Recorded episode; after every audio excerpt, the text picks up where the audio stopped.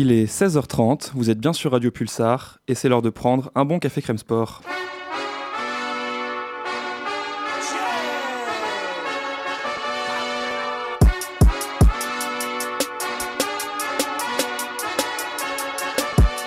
Bonjour à toutes et à tous, bienvenue sur Radio Pulsar en ce lundi 27 janvier 2020. Nous sommes ravis de vous accueillir pour une nouvelle heure et demie d'émission on va débriefer tous ensemble l'actualité sportive de la semaine écoulée euh, avec euh, de très beaux sujets de débat qui j'espère vont vous animer. Pour mener cette euh, émission à bien, j'ai le plaisir d'être entouré d'une belle équipe une fois de plus, à commencer par Jimmy qui est à côté de moi. Salut Jimmy. Salut Maxime, salut à toutes et à tous. Juliette est également de la partie. Bonjour Juliette. Salut tout le monde. Tout va bien? Tout va bien. Un peu triste. Un peu triste, forcément, on y, on y reviendra les événements de la soirée dernière ont énormément touché le, monde du sport avec le, décès tragique de Kobe Bryant. On en parlera évidemment en ce début d'émission. Lucie est également autour de la table. Bonjour Lucie. Bonjour à tous. Et enfin, Sam, pour compléter ce charmant tour de table. Bonjour Sam. Salut Maxime, bonjour à toutes et à tous, sauf aux supporters de l'Atlético Madrid. Ah, voilà, le message est une fois de plus passé, un message récurrent de la part de, de la part de notre ami Sam et Damien qui est à la technique. Salut Damien, merci d'assurer cette émission avec nous. Au programme aujourd'hui, on parlera MMA, la bagarre, forcément, puisque Roxana Maracineanu, ministre des Sports, euh, envisage de légaliser le MMA. C'est un, une idée qui, euh, qui, trottait dans la tête de bon nombre de, sportifs, et euh, notamment dans, les instances. et il semblerait que prochainement, les premiers combats officiels et légaux de MMA puisse avoir lieu en France. On en reparlera. Est-ce selon vous une bonne nouvelle, une bonne idée? En football, on parlera d'une nouvelle qui a énormément fait parler au nord de la France, dans les, euh, Flandres, puisque les instances des championnats belges et hollandais envisagent une fusion des championnats, ou en tout cas de créer un nouveau championnat regroupant les meilleures équipes belges et hollandaises. Est-ce le déclic vers un foot européen 100% business? C'est la question que l'on se posera. En cette fin de mois de janvier, on va également terminer notre petit tour du, mercato européen. On parlera de trois nouveaux clubs cette semaine, le Bayern Munich, le Paris Saint-Germain et Manchester United. Quelles sont les pistes à envisager pour ces clubs-là en ces quatre derniers jours de janvier pour conclure leur mercato? Et enfin, notre débat omnisport de fin d'émission sera consacré au handball. Après la désillusion de l'équipe de France à l'Euro 2020, la France est-elle encore une grande nation du handball? C'est la question qu'on se posera. Pour commencer cette émission, évidemment, nous allons passer aux faits marquants de la semaine. Mais avant de vous demander euh, quels sont vos faits marquants, je vais évidemment parler de, ce qui s'est passé euh, hier soir. Euh, on a appris la, nouvelle vers, vers 21h30. Au début, les, ce, ce n'était que des rumeurs qu'on voyait passer sur Twitter. Kobe Bryant serait décédé dans un accident d'hélicoptère. les sources les plus fiables se sont successivement exprimées et l'information était de, de, plus en plus concrète. Oui, Kobe Bryant est bien décédé dans, dans un accident d'hélicoptère euh, au, au nord-est de Los Angeles. Euh, c'est une légende qui disparaît. On a évidemment vu les, les hommages se succéder. Euh, J'ai la une de l'équipe sous les yeux qui l'ont évidemment consacré à Kobe Bryant, mais il y a tout un tas d'autres médias, et en particulier aux États-Unis, notamment le Los Angeles Times, qui, euh, qui consacre des, des, dossiers entiers. On a vu le monde de la NBA euh, très touché, mais également les, communautés euh, fans de basket ou pas en France. C'est euh, évidemment un, événement tragique, d'autant que Kobe Bryant était accompagné par, par huit autres personnes, dont sa fille la, la plus âgée, Gianna, qui avait 14 ans et qui était sa petite protégée. Donc l'équipe du CCS est évidemment très peinée, puisque le, le, basket était, euh, enfin, est, toujours évidemment un, sport qui, nous passionne. Et Kobe Bryant est un joueur qui euh, avait certes des adversaires, mais pas vraiment d'ennemis, qui a fait euh, l'unanimité autour de lui. C'est un des plus grands, c'était un des plus grands. Et en plus de ses résultats sportifs, de ses cinq titres NBA, c'était aussi une, source d'inspiration énorme pour, pour bon nombre de, jeunes sportifs, de jeunes basketteurs. Et nul doute qu'on vous l'imaginez tous, dans, 40 ans, euh, une barbe grise euh, sur, euh, sur le menton parler avec ironie des, des, jeunes joueurs NBA qui ne lui arrivaient pas à la cheville, puisque, puisque, puisque c'était ça, que Kobe Bryant, c'était quelqu'un de, de parfois arrogant, mais qui, qui, arrivait toujours à faire parler le, sportif avant, avant, avant son image à lui. Donc voilà, on pense évidemment à, tous ceux qui ont été marqués euh, de, près ou de loin par ce, par ce terrible accident. Mais la vie continue, la, NBA reprendra de plus belle, la saison s'annonce d'autant plus, euh, plus rocambolesque et, émotionnelle avec cette, cette, disparition tragique de, Kobe Bryant. Voilà, ça me semblait important d'en parler sans, sans, non plus trop rentrer dans, dans des longs discours parce qu'on pourrait parler des heures de l'impact qu'a eu Kobe Bryant. Donc on va tout de suite passer aux autres faits marquants de la semaine puisqu'il y a autre chose qui a, qui a marqué euh, l'actualité sportive cette semaine. Et on va commencer avec toi, Jimmy. Qu'est-ce qui a retenu ton attention cette semaine? Alors moi, je vais revenir sur, le, sur un crash qui a eu lieu euh, ce week-end euh, lors du rallye de Monte-Carlo. le champion du monde en titre, Ottanak, l'Estonien, qui a, qui a, dû abandonner ce week-end à cause d'une spectaculaire sortie de route à plus de 180 km/h. Et je voulais revenir surtout sur les, comment dire, sur les, les protections, on va dire, qui ont été de, plus en plus mises, en avant, notamment par la FIA ces dernières saisons. Et je voulais, je pense, un peu remercier aussi ce, genre de, choses parce que sans, ça, euh, je pense que Otanak n'aurait pas survécu ce week-end. Euh, je ne sais pas si vous avez vu les images, elles sont assez impressionnantes. Il a dévalé euh, sur je ne sais combien de mètres le bord de, la route. Et, sans ça, je pense qu'il aurait certainement connu un sort plus, funeste et, heureusement la, FIA et, le WRC poussent de plus en plus ces dernières saisons euh, euh, pour mettre en avant la, sécurité des, pilotes. Et, euh, voilà on, l'a vu ce week-end que ça, a porté ses fruits. Tu as raison Jimmy, évidemment les, protections et la sécurité dans les sports automobiles sont un, enjeu important de, ce genre de sport avec des, bolides qui, dévalent à des vitesses assez élevées les, pistes un peu partout dans le monde. On passe avec toi, Juliette, à ton, fait marquant. Alors moi, mon fait marquant, c'est la défaite du Barça contre Valence euh, ce samedi. Euh, fait marquant d'autant plus que cette défaite a permis euh, au Real Madrid donc, de prendre seul la tête de la Liga. Donc le Valence a gagné 2-0 et c'est marquant aussi parce que c'est plutôt une défaite logique de la part de, Barcelone.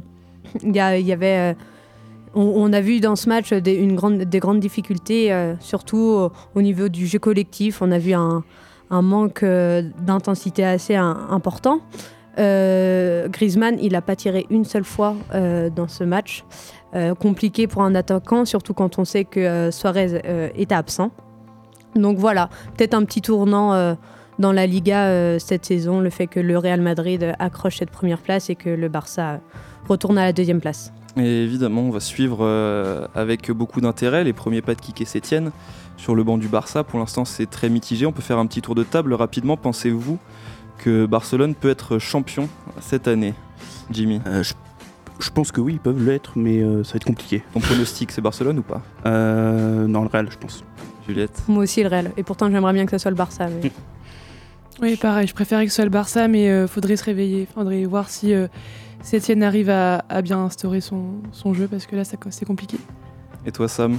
Je pense qu'il y a encore euh, beaucoup d'automatisme à trouver dans le jeu de Sétienne. C'est quelque chose qui prend du temps à se mettre en place, même quand on a été formé à l'ADN Barça. Donc je verrais quand même un peu plus le Real s'imposer, étant donné qu'ils ont quand même toujours pas perdu en Liga, faut le mm. rappeler. C'est vrai. Exactement, c'est vrai qu'on parle énormément de Liverpool. Mm. Mais euh, le, Real est aussi très impressionnant. On enchaîne avec ton fait marquant, euh, Lucie. Oui, mon fait marquant, moi, c'est Cory Gove, donc la jeune joueuse de tennis américaine, euh, qui a 15 ans, elle est née en 2003 et elle a battu vendredi euh, à l'Open d'Australie la japonaise Naomi Osaka, donc qui est la tenante du titre. Donc c'est une belle performance parce qu'elle a gagné 6-3, euh, 6-4, donc c'était un, c'est un superbe exploit. Elle avait déjà sorti au premier tour Venus Williams, la sœur de Serena Williams, au premier tour de la compétition donc. Mais bon, malheureusement, Cory Gove a perdu en huitième contre Sofia Kenin hier. Donc voilà, belle performance quand même pour la jeune américaine. Exactement, une des grandes sensations de, ce, de cet Open d'Australie dans le tableau féminin avec 11 Jabber aussi également. La, la première joueuse euh, maghrébine à, atteindre les, les, huitièmes ou les quarts de finale d'un grand chelem à Melbourne. Lucie, Sam t'avait volé ton fait marquant la semaine dernière. Cette fois, c'est à ton tour de lui couper l'herbe sous le pied. Mais je sais, Sam est plein de ressources. Quel est ton fait marquant aujourd'hui. Euh, Déjà, je veux juste me rattraper, ils ont quand même perdu une fois le, Real euh, cette, saison, mais euh, bref, pour retourner à mon fait marquant, bah, j'ai choisi de parler d'Erling Haaland, c'est un joueur que j'affectionne plus, très très particulièrement, un joueur que je suis depuis, je vais pas faire le puriste, mais on va dire depuis la fin de saison dernière, parce que je trouvais qu'il avait d'énormes qualités physiques et que s'il arrivait à mettre à profit justement toutes ces qualités, il y avait moyen de faire quelque chose de très intéressant. Euh, force est de constater que le temps m'a donné raison, puisque cette, année, il est à 33 buts et 7 passes décisives en 24 matchs, donc ça a un peu aucun sens, surtout quand on sait que sur ces deux derniers matchs, il a disputé 59 minutes et qu'il a mis 5 buts. Euh, donc voilà, ce week-end encore, rentré à la 65e, et il marque à la 78e et 87e. Euh, il a encore fait étalage de tout son de toute sa palette en fait. C'est vraiment une espèce de, robot tueur qui, ne gâche aucune occasion. Euh, un but donc de, pur numéro 9 son premier but et ensuite un but dans, où il part où il fait un appel dans la profondeur avant de, finir du gauche. J'ai Enfin, j'aimerais pouvoir faire un bond de 10 ans en avant pour voir si, enfin, où on sera Erling Haaland. En tout cas, je, pense que je vais suivre sa carrière avec énormément d'attention. Euh, et euh, voilà, son, profil de numéro 9 euh, est tellement intéressant et a tellement de potentiel que, ça va devenir, en tout cas je l'espère, un joueur exceptionnel. C'est en effet la sensation en football de cette saison 2019-2020. Peut-être que son premier fait d'armes de la plus haute importance sous le maillot de Dortmund interviendra un, certain 18 février contre le Paris Saint-Germain. On reparlera évidemment de ça dans, dans trois semaines puisque le, PSG euh, peut, légitimement avoir de, sérieuses inquiétudes au sujet de, l'attaquant, du nouvel attaquant du Borussia Dortmund. Merci, messieurs, dames, pour euh, vos faits marquants. Tout de suite, on va passer à notre premier débat et on va parler MMA. C'est assez inhabituel au Café Crème Sport, même si nous en avions déjà parlé l'an dernier, je m'en souviens. Cette semaine, Roxana Maracineanu a réexprimé sa volonté de légaliser, en tout cas d'encadrer progressivement le MMA en France. Est-ce une bonne nouvelle? Les premiers combats autorisés devaient avoir lieu à partir du 1er janvier 2020, mais après avoir repoussé plusieurs fois l'échéance, la ministre des Sports a finalement accédé à la requête des nombreux militants. La France restait l'un des derniers pays au monde à interdire les événements de MMA.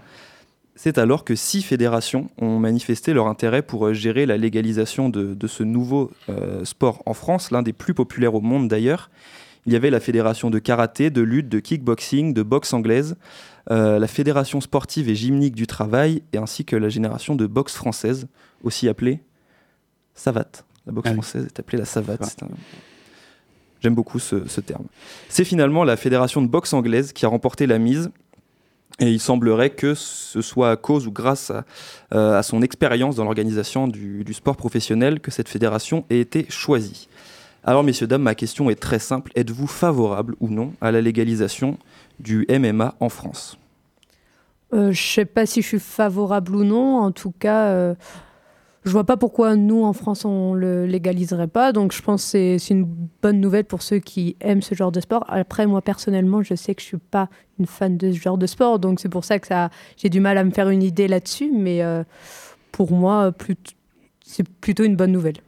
En fait, ce que je comprends, enfin, ce que je comprenais pas et que je comprends toujours pas aujourd'hui, c'est pourquoi le légaliser au niveau amateur mmh. si tu ne le légalises pas au niveau professionnel. Je veux dire, ça a aucun sens qu'il y ait des mecs qui soient euh, de grands, très grands athlètes qui s'entraînent toutes les semaines pour, euh, pour être le, meilleur possible et qui ne puissent pas euh, vivre de ça alors que enfin alors qu'ils ont tout le potentiel pour et qu'ils le feraient dans d'autres pays comme d'ailleurs il y a beaucoup de, de, de, de combattants MMA qui sont partis dans d'autres pays pour pouvoir en vivre je vois pas enfin sous quelle euh, prétention morale tu peux interdire des athlètes de vivre de leur euh, de leur métier en fait. Bah, surtout à partir du moment où tu les t'acceptes enfin qu'ils puissent s'entraîner euh, à niveau amateur. Donc au contraire moi je trouve que c'est une plutôt bonne nouvelle. Enfin moi non plus je suis pas forcément un fan de ce genre de sport mais au moins ça permet d'avoir un sport qui est encadré et ça peut aussi permettre d'éviter des, débordements ou des, éventuels combats euh, clandestins, entre guillemets, ce genre de choses. maintenant, on, va voir comment ça va se poursuivre et si ça va aller vraiment jusqu'au bout, s'il y a de grandes chances que ça aille jusqu'au bout. en tout cas, moi, je pense que oui, c'est une bonne nouvelle. en espérant que ça, soit aussi un, sport qui devienne peut-être de plus en plus démocratisé, qui qui peut aussi potentiellement devenir intéressant pour les chaînes de télévision, parce que c'est assez télégénique, je trouve. Donc ça peut aussi inciter peut-être les, les, chaînes, en tout cas les, pas forcément les chaînes, mais les groupes télévisuels à, à peut-être mettre la main à la poche aussi. Il y a déjà donc des, des, combats de MMA qui sont proposés sur euh, RMC Sport, je crois. Je ne veux pas faire de, de, publicité euh, clandestine. Euh, mais il y a déjà des, des, groupes qui se sont positionnés et pourrait... l'attribution des droits ne devrait pas être très, très longue. Elle devrait être disputée, mais, mais le, le, MMA devrait trouver preneur. Tu parlais d'une potentielle démocratisation de, ce sport. Est-ce que vous pensez, messieurs, dames, que le MMA puisse devenir un des sports les plus pratiqués en France? On sait que c'est très très populaire. Est-ce que beaucoup de, gens pourraient, selon vous, franchir le pas? On rappelle hein, que le MMA, c'est une, combinaison de plusieurs arts martiaux qui empruntent à, différentes disciplines. C'est assez violent, les combats sont souvent arrêtés euh, par chaos. Pensez-vous que, le MMA puisse rencontrer un franc succès en France au niveau des licences? En fait, ce que, ce que je pense surtout, c'est qu'il y a un potentiel économique avec le MMA qui est, qui est extrêmement important et dont on ne se rend pas forcément compte. Il faut quand même se dire que euh, l'UFC s'est valorisé, valorisé, entre 3,5 et 4 milliards d'euros. C'est incroyable. Et c'est surtout que c'est, comme disait euh, Jimmy, c'est un sport qui est très télégénique, qui est très spectaculaire et qui, en plus de ça, a la chance d'avoir des personnalités très fortes que ce soit au niveau mondial et euh, je pense que si enfin ça va venir aussi au niveau de au niveau français il y a des il y a de très beaux combattants et euh, Cyril Diabaté notamment, qui est un, des, noms connus en France. Des mecs comme, comme Francis Nganou, des mecs comme, euh, comme Morgan Charrière, mm. ça va être très très intéressant de les suivre. Et donc, euh, à partir du moment où tu as un sport qui est télévisé et qui est populaire, et parce que le MMA c'est voué de par sa nature à devenir un des, des sports les plus populaires, parce qu'il y a beaucoup de monde qui aime tout bêtement voir des gens se taper dessus, il hein, faut dire ce qui est. Et, et, donc, je pense, oui, que forcément ça va, ça va ouvrir la pratique à, à beaucoup plus de monde qui non seulement euh, va aimer entre guillemets le, euh, le fait juste de se battre, mais c'est aussi un sport qui est beaucoup plus technique que l'on le mm. pense, qui mixe, comme tu disais, beaucoup d'arts martiaux et beaucoup d'arts euh, de, de, combat. c'est, enfin, franchement, c'est un sport quand on s'y intéresse vraiment, notamment tout ce qui est prise au sol, etc. C'est hyper technique, c'est vraiment super intéressant à analyser. Tu parlais donc de, de la popularité. Je suis complètement d'accord avec tout ce que tu dis sur la complexité de ce sport. Maintenant, je voudrais avoir votre avis sur euh, la réelle popularité que peut avoir le MMA en France. Lucie, on t'a pas encore entendu.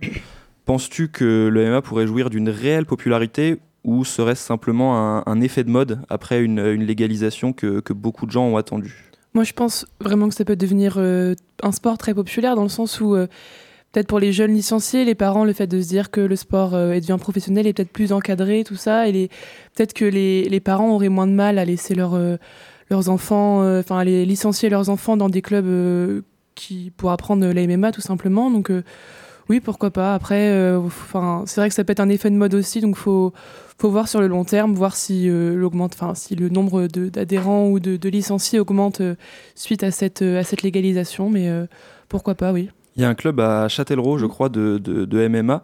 Euh, est-ce que c'est un sport que vous seriez susceptible de pratiquer ou d'aller voir euh, en, compétition s'il y avait des événements organisés euh? Moi, je regarde déjà un petit peu les, les matchs des très grands, euh, Khabib, euh, McGregor, etc. Donc euh, le pratiquer non, parce qu'honnêtement je pense que c'est pas. faut s'y mettre assez tôt quand même. C'est pas ma vocation. Non, apparemment justement le MMA tu peux t'y mettre relativement tard. Si t'as déjà fait par contre un ou deux sports de combat avant, ça te donne une sacrée base. Mais ouais, moi c'est un sport que je pourrais aller voir en compétition. Mais ouais, voir, oui, je suis assez d'accord. Ça peut être. moi j'aurais du mal. Hein. Je trouve ça un peu trop violent un peu trop violent. Bah, c'est aussi un des, un des enjeux auxquels le ministère du, du, mm. sport va devoir se confronter. Euh, à savoir l'encadrement euh, de, de, de, cette violence. Après, c'est comme on le dit, ça fait partie du, du exactement. De ce sport, et si, euh, si le MMA tend à se professionnaliser, c'est également quelque chose qui sera très surveillé. Bon, toutefois, le MMA fait toujours face à un certain nombre de, de réticences. C'est surtout que, enfin, je trouve que outre la violence, quand même, dans le MMA, il y a toujours euh, quand tu regardes les combats et, et, notamment la fin des combats, il y a toujours une forme de respect entre les, entre les combattants. Euh, enfin, je veux dire, c'est pas un sport qui a des mauvaises valeurs, tu vois.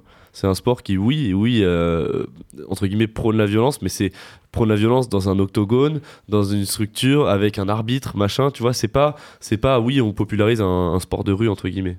Et puis il y a aussi toute une, toute une mise en scène Oui, euh, autour sûr. de ça. Ce sont des, des, des événements Bah, a- euh, très, très scénarisés. Le, le match de la semaine dernière entre McGregor et Cerrone, où à la fin du, du- du combat, où, même si ça n'a pas duré Oui. très longtemps, Très court ce combat. euh, McGregor vient prendre Cerrone dans ses bras et vient le, le réconforter. Donc c'est aussi euh, effectivement un, un beau message entre guillemets à faire passer, je pense. Toutefois, comprenez-vous la réticence de certaines fédérations, notamment la fédération de judo, qui après avoir longtemps euh, dénigré ce, sport-là, s'est placée dans la liste pour euh, encadrer ce, sport. Bon, finalement, elle s'est retirée faute de faute dossiers suffisamment euh, solides. Je pense que la volonté de la fédération de judo n'était pas vraiment de, gérer ce sport. Comprenez-vous qu'il puisse y avoir un certain nombre de réticences de la part d'autres fédérations? Mais c'est que ça, ça apporte. Enfin, certains, euh, les autres sports de combat risquent d'être dans l'ombre aussi de euh, l'effet de mode que va apporter euh, le MMA. Donc je pense que ça fait peur au judo, à la boxe. Mm.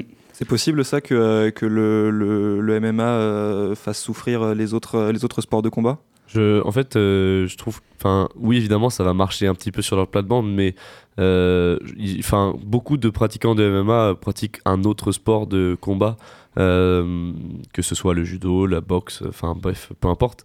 Mais euh, pour, pour s'aguerrir dans, dans une euh, comment dire dans une discipline en particulier euh, des fois c'est bien même pendant une ou deux saisons enfin une ou un ou deux ans d'avoir euh, une licence dans une autre euh, dans une autre discipline que le MMA donc je sais pas s'il va y avoir un impact si important que ça Oui, parce que le MMA vise à, à rassembler, à croiser les, toutes les disciplines, évidemment. Tu as bien raison, Sam. Pour terminer sur, euh, sur cette question, je voudrais citer Jean-Claude Van Damme, qui à propos du MMA frère. a dit euh, Le grand combat, c'est contre soi-même. La victoire, c'est d'avoir compris ce que l'on veut et d'y croire. Voilà, donc un beau message qui pourrait devenir, la, encore une belle citation de sa part qui pourrait devenir la, la devise, pourquoi pas, du, du MMA en France. Merci à vous d'avoir parlé, d'avoir pris le temps de parler MMA. Tout de suite, avant de terminer cette page, on va passer au Flash Info local. On va commencer ce Flash Info avec du handball. C'était le retour de nos handballeurs en National 2 masculine et les garçons de Grand Poitiers ont fait le job en allant s'imposer sur le terrain de Bègle 28 à 27, une courte victoire donc qui relance bien les handballeurs après cette trêve internationale. En National 2 féminine, les filles de Grand Poitiers n'ont pas eu la même réussite puisqu'elles se sont inclinées 26 à 19 sur euh, le parquet de Carquefou, en région nantaise. Les deux équipes de pré-nationales se sont elles aussi inclinées, les équipes de pré-nationales donc masculines et féminines. On va passer au rugby maintenant. En Fédéral 3, euh, les garçons de Grand Poitiers se déplaçaient à Fougères pour une euh, courte victoire 67 à 0. Euh, tandis que leurs homologues d'excellence B masculine se déplaçaient également à Fougères, puisque les deux équipes jouent les mêmes rencontres pour une tout aussi courte victoire 55 à 0. Belle ça, réussite. ça s'est joué à rien là hein. Ben, Ouais. Les matchs se jouent souvent près, hein. sur des détails. C'est euh, c'est la leçon qu'il faut en tirer.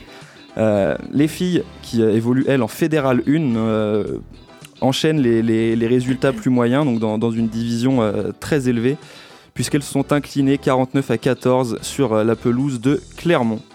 On passe au football maintenant, et en National 3, les clubs de la Vienne ont brillé, puisque Chauvigny recevait la réserve du Pau FC pour une victoire 3 buts à 1 des, hommes de Chauvigny. Pau FC qui euh, affrontera d'ailleurs l'équipe première de Pau affrontera le Paris Saint-Germain en Coupe de France cette semaine. La réserve des Chamois Niortais recevait Châtellerault et les Châtelleraudais se sont imposés 2 buts à 0, tandis que Poitiers qui se déplaçait à Bordeaux a fait match nul 0-0. Et enfin, en Régional 1, Neuville a battu Thouars 1 but à 0, Buxerolles affrontait Niort-Saint-Florent et a gagné 3 buts à 2, tandis que Montmorillon s'est incliné 2-1 sur son terrain face à Saint-Jean d'Angély. En volet maintenant, euh, le Stade Poitvin recevait Rennes en Ligue A et les Rennais se sont imposés 3 manches à 1. Poitiers est toutefois 9ème. On rappelle que à l'issue de la saison, les 8 premiers accèdent aux playoffs. Les hockeyeurs de Poitiers euh, ont déjà assuré la première place de leur groupe de Détroit. Euh, ils n'ont pas joué ce week-end, mais ils joueront euh, le 1er février, donc samedi prochain à 19h. Ils reçoivent Clermont-Ferrand. Nous vous encourageons évidemment à aller les supporter comme tous les autres clubs de la Vienne. Euh, on est avec les Dragons évidemment dans cette saison et dans cette course à l'accession en D2 que nous suivrons assidûment. Et enfin en basket, le, calvaire du PB 86 continue avec une défaite de plus à domicile, euh, 79 à 84 face à l'équipe de Fos. Voilà pour ce flash info. Euh, dans quelques instants, on va passer euh, à notre débat football, mais c'est évidemment la première interruption dans, dans, ce Café Crème Sport. On va passer à notre première pause musicale et on va écouter euh, Kobe with the Fro, évidemment une, une, chanson qui parle de Kobe Bryant. C'est l'œuvre de Cal Scrubby et c'est tout de suite sur Radio Pulsar.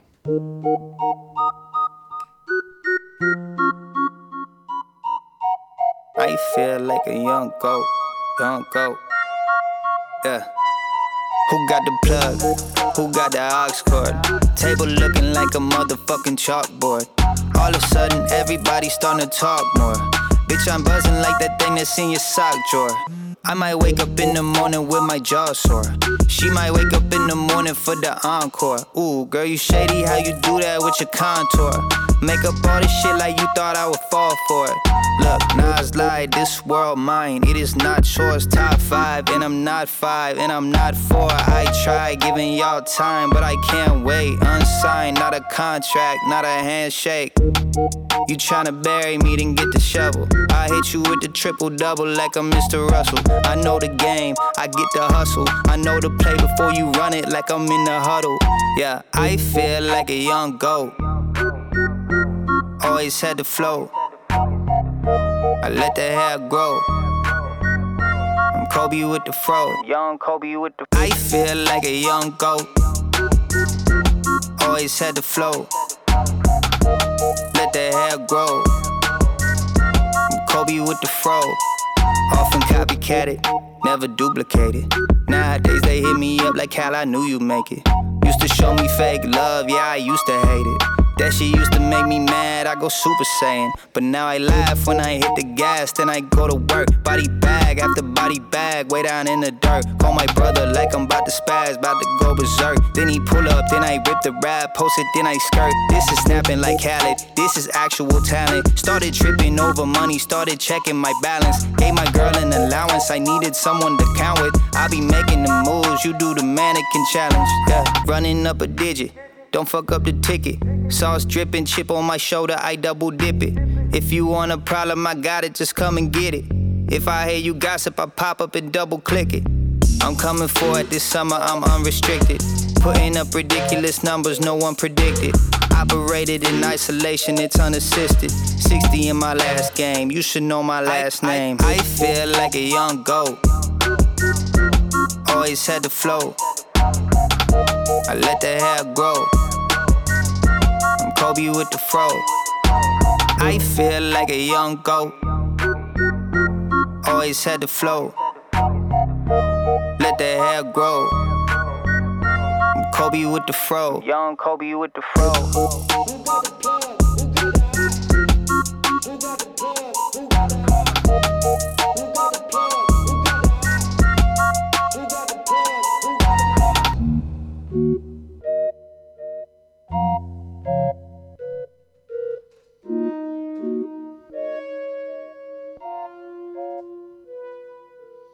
On est de retour au Café Crème Sport sur Radio Pulsar. C'était Kobe with the Fro, le son de Carl Scrubby. Et tout de suite, on va passer à notre premier débat football de l'après-midi. Zidane But But de Zinedine Zidane Une inspiration extraordinaire La fusion des championnats belges et hollandais est-elle le déclic vers un foot européen 100% business? C'est la question que je vous ai posée, un peu orientée. Certes, je pense que vous aurez compris mon point de vue sur la question. Toutefois, j'attends le vôtre. Euh, une étude a été menée à la demande du G5 belge, qu'on appelle le G5, donc les cinq plus grands clubs belges, à savoir la Gantoise, le Club Bruges, le KRC Genk, Anderlecht et le Standard de Liège, ainsi que six clubs néerlandais, l'Ajax Amsterdam, l'AZ Alkmaar, le FC Utrecht, euh, le Feyenoord, le PSV Eindhoven et le Vitesse Arnhem. C'est un projet qui avait déjà alimenté la presse au mois de juin dernier, qui était ressorti euh, au mois d'octobre. Et enfin, cette semaine, il en a encore été question dans, la presse, surtout dans les médias belges. Ça fait énormément parler en Belgique.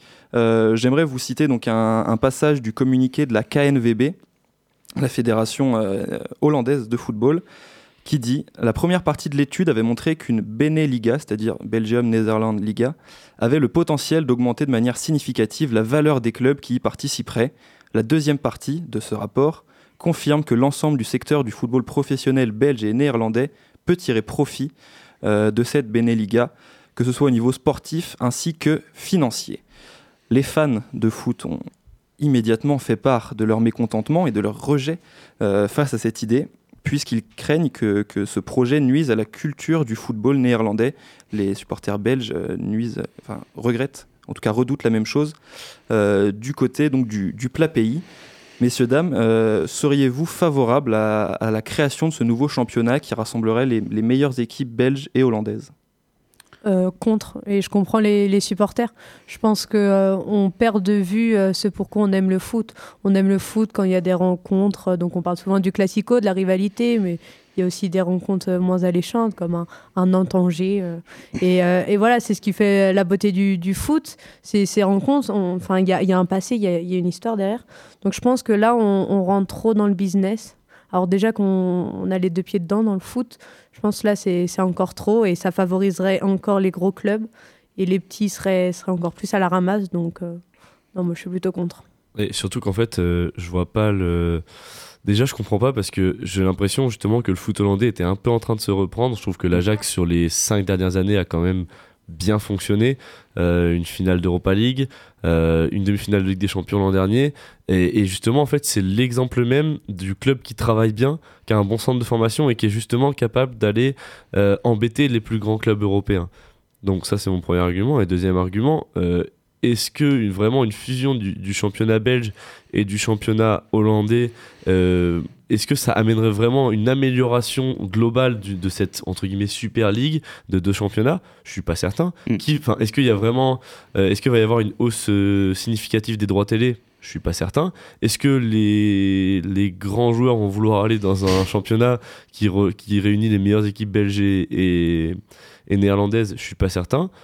Et ensuite, euh, le cri du cœur, évidemment, c'est de dire que ça serait la fin des championnats nationaux et que ça mènerait vers peut-être euh, euh, peut-être une fusion du championnat espagnol et portugais. Est-ce qu'on verrait pas aussi peut-être une super ligue des 20 meilleurs championnats européens, comme ça a déjà été évoqué par l'UEFA, etc. C'est un projet qui C'est des questions qui peuvent être posées. Hein. Le, le, projet d'une super ligue européenne est quelque chose dont on parle régulièrement et un projet qui est plutôt dans la voie de la concrétisation finalement, serait quand même amené à le voir prochainement. J'ai vu qu'il y avait des rumeurs comme quoi ça pourrait finalement se, euh, avoir une sorte d'entre-deux entre le, super championnat et, le, et la, formule qu'on a actuellement.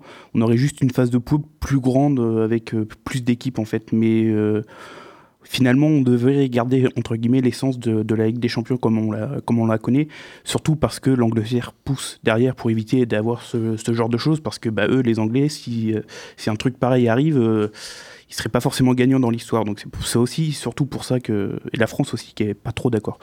mais euh, mais c'est sûr que même si ça arrivera pas forcément dès 2024 euh, ça arrivera, je pense, tôt ou tard, euh, ce genre de choses. Et effectivement, ce, ce, ce, genre de, de, de, de, création pour, la, pour, le, pour le championnat belge et néerlandais, ça aide pas forcément pour, euh, pour se dire que, ça, que, que le foot business est encore, est encore et enfin il est déjà là quoi. Donc euh, en plus si on reprend vraiment le, point de vue sportif de base, comme tu as dit Sam, je suis pas certain qu'il y aurait forcément une amélioration de dingue entre si on prend les, les, cinq clubs belges qui seraient euh, pris, enfin en tout cas qui sont euh, qui sont nommés. Pour moi, ce sont pas forcément des clubs qui sont qui sont supérieurs, enfin qui sont supérieurs, mais ils sont pas incroyablement supérieurs aux autres clubs néerlandais et inversement veux dire, il n'y a, pas un gap énorme entre les, les dixièmes du championnat néerlandais et du championnat belge. Euh, Surtout que c'est des championnats qui sont quand même pas mal homogènes. Euh, en, termes de, niveau. Euh, c'est-à-dire que si tu choisis, euh, je dis une bêtise, mais si tu choisis à la place de Courtrai, tu choisis Genk, mm. sur quels critères tu vas te baser, etc.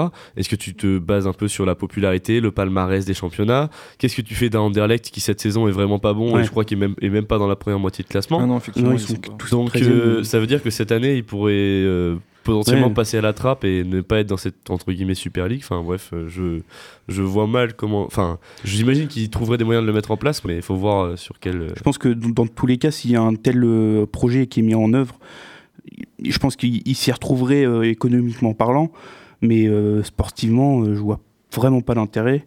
Et puis en plus de ça, oui, comme, comme on l'a tous dit, euh, ça a pas, ça a- les, les petits clubs entre guillemets seraient totalement lésés dans, dans cette histoire. Donc euh, il y aurait vraiment aucun intérêt, selon moi, euh, de voir un, un- un tel- une telle chose arriver. Quoi. Et à, à- à- ouais, vas-y, pardon. À part la Ligue 1, euh, quel euh, championnat serait dépassé par, par cette, euh, comment t'avais dit, Beneliga, c'est ça? Ouais, c'est c'est ça. ça, ou Benelli. Bah, façon, euh, je, vois, je vois pas, euh, enfin, ni Et le encore, même, championnat. même- franchement, même la Ligue 1, je suis pas Ah, quand même. Ah, je sais- à, la, limite, ça se jouerait peut-être, mais je veux dire, il n'y aurait pas non plus un gap. euh, Non, il n'y aurait pas un gap, mais je pense quand même que si tu, si tu fais une grosse poule avec euh, PSV, Ajax, Feyenoord, Ouais, ouais, ouais. euh, Anderlecht, Oui, euh, voilà, je pense que. Mais, euh, Mais c'est sûr que oui, à part éventuellement la Ligue 1, il n'y a pas forcément de championnat qui serait, ouais, euh, qui serait euh, forcément euh, en, en danger. Peut-être euh, le championnat portugais, qui est actuellement, je pense, est de- euh, devant, mais euh, c'est Ouais, pas forcément leur, championnat. leur but, euh, leur but avec ça, c'est de- d'aller embêter les, Oui, oui, oui. les cinq grands championnats. Donc, euh, mm.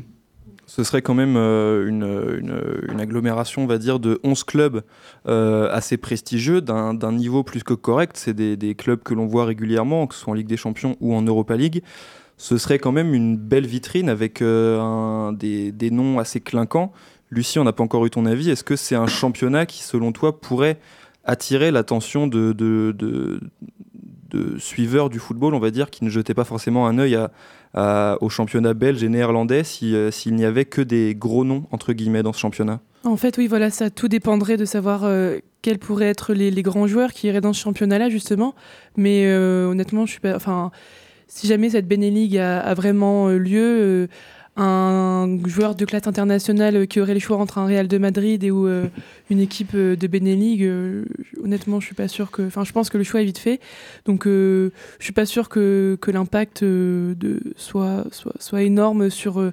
Enfin, d'un point de vue hein, européen et international, je pense que c'est vraiment une histoire de d'argent et plus de se recentrer sur soi-même et au final je suis pas sûr que ce soit très très intéressant d'un point de vue footballistique. Il y a quand même euh, dans, dans- dans la culture foot- euh, footballistique euh, européenne, la Belgique et les Pays-Bas ont toujours que été dire. intimement liés. On se souvient par exemple de l'Euro 2000 qui avait été organisé sur les deux pays Mm. ensemble. C'est quelque chose qui se fait régulièrement. hein. On avait eu en 2008, je crois, c'était Pologne et Ukraine. Euh, voilà, l'Euro 2020 sera encore plus cosmopolite puisqu'il se déroulera dans 12 pays différents, je crois. Ouais. ça Euh, ce choix de, de fusionner entre guillemets ces deux championnats ne sort pas non plus de nulle part. La Belgique et les. Pays-Bas sont deux pays qui sont liés par une culture presque commune. Euh, même si, Ah, historique, la, même hein, si la Belgique est elle-même, on va dire, un peu coupée en deux culturellement, Ouais. ça reste un choix qui peut s'expliquer, qui peut se justifier de la part, de la part des instances. Ne Bah, pas? Surtout que on- ça fait quand même, c'est pas nouveau, c'est quelque chose dont on a déjà parlé dans les années 70, 80, même 90. Enfin, c'est quelque chose qui revient assez régulièrement euh, sur, le, sur le tapis, mais euh, ça s'est jamais fait, je pense, pour une bonne raison, parce que c'est que aucun club, en tout cas jusqu'à maintenant, euh, n'y trouvait son compte, au- aucun championnat n'y trouvait son compte. Donc, euh, je pense que si ça s'est pas fait jusqu'à maintenant, je vois pas pourquoi ça se ferait maintenant alors que le niveau global n'est pas forcément élevé. Au contraire, je trouve qu'il est un peu euh, régressé depuis une dizaine, quinzaine d'années, euh, surtout en Belgique. Donc, euh, je pense pas que ça se. Enfin, franchement, je suis pas trop. Je pense pas que ça se fera. Puis il faut, je pense qu'il faut prendre en compte aussi l'avis des supporters. Je Mm. pense que euh, ils, se plaisent. Enfin, voilà, c'est leur championnat, que ce soit en Belgique ou aux Pays-Bas. Donc, euh, je pense que eux, ils, ils voient pas l'intérêt d'aller euh, affronter une équipe euh, de un club en, Belgique. Donc, je pense qu'il faut vraiment prendre en compte aussi l'avis de, des supporters. Et s'ils sont contre. C'est pas anodin pour moi, c'est aussi c'est l'histoire de leur ligue et, et voilà, c'est aussi pour ça que ça se fait pas. Mais après, euh, justement, pour en revenir à la question de départ, est-ce qu'on n'irait pas vers un foot 100% business? Quand tu écoutes le président de Genk, et lui, il en a Oui. un- entre guillemets rien à faire des supporters. Ce qu'il veut, c'est que son club progresse et, euh, et, et qu'il intègre une ligue qui est plus compétitive. Donc, euh, l'avis des supporters pour des hommes comme ça, je ne suis pas sûr que ça compte réellement. Ouais, c'est ça qui est regrettable. Après, dans Ah bah, mais- l'absolu, ça peut s'entendre euh, qu'ils veuillent faire progresser son club, mais je pense qu'il y a quand même d'autres moyens pour. euh, Exactement. pour. donc, euh, Lesquels, pas- par exemple? C'est c'est quand même un moyen relativement Oui, rapide et assez, euh, assez direct mais- pour améliorer significativement l'entourage dans lequel ton club euh, baigne. Oui, je suis d'accord, mais admettons, demain, on, on envoie Genk en, en première ligue. je suis pas certain que ça va les faire progresser. Enfin, en tout cas, ça sera pas forcément bénéfique sur le court voire moyen terme. Et même à long terme je suis pas certain que ça soit ça soit intéressant pour eux.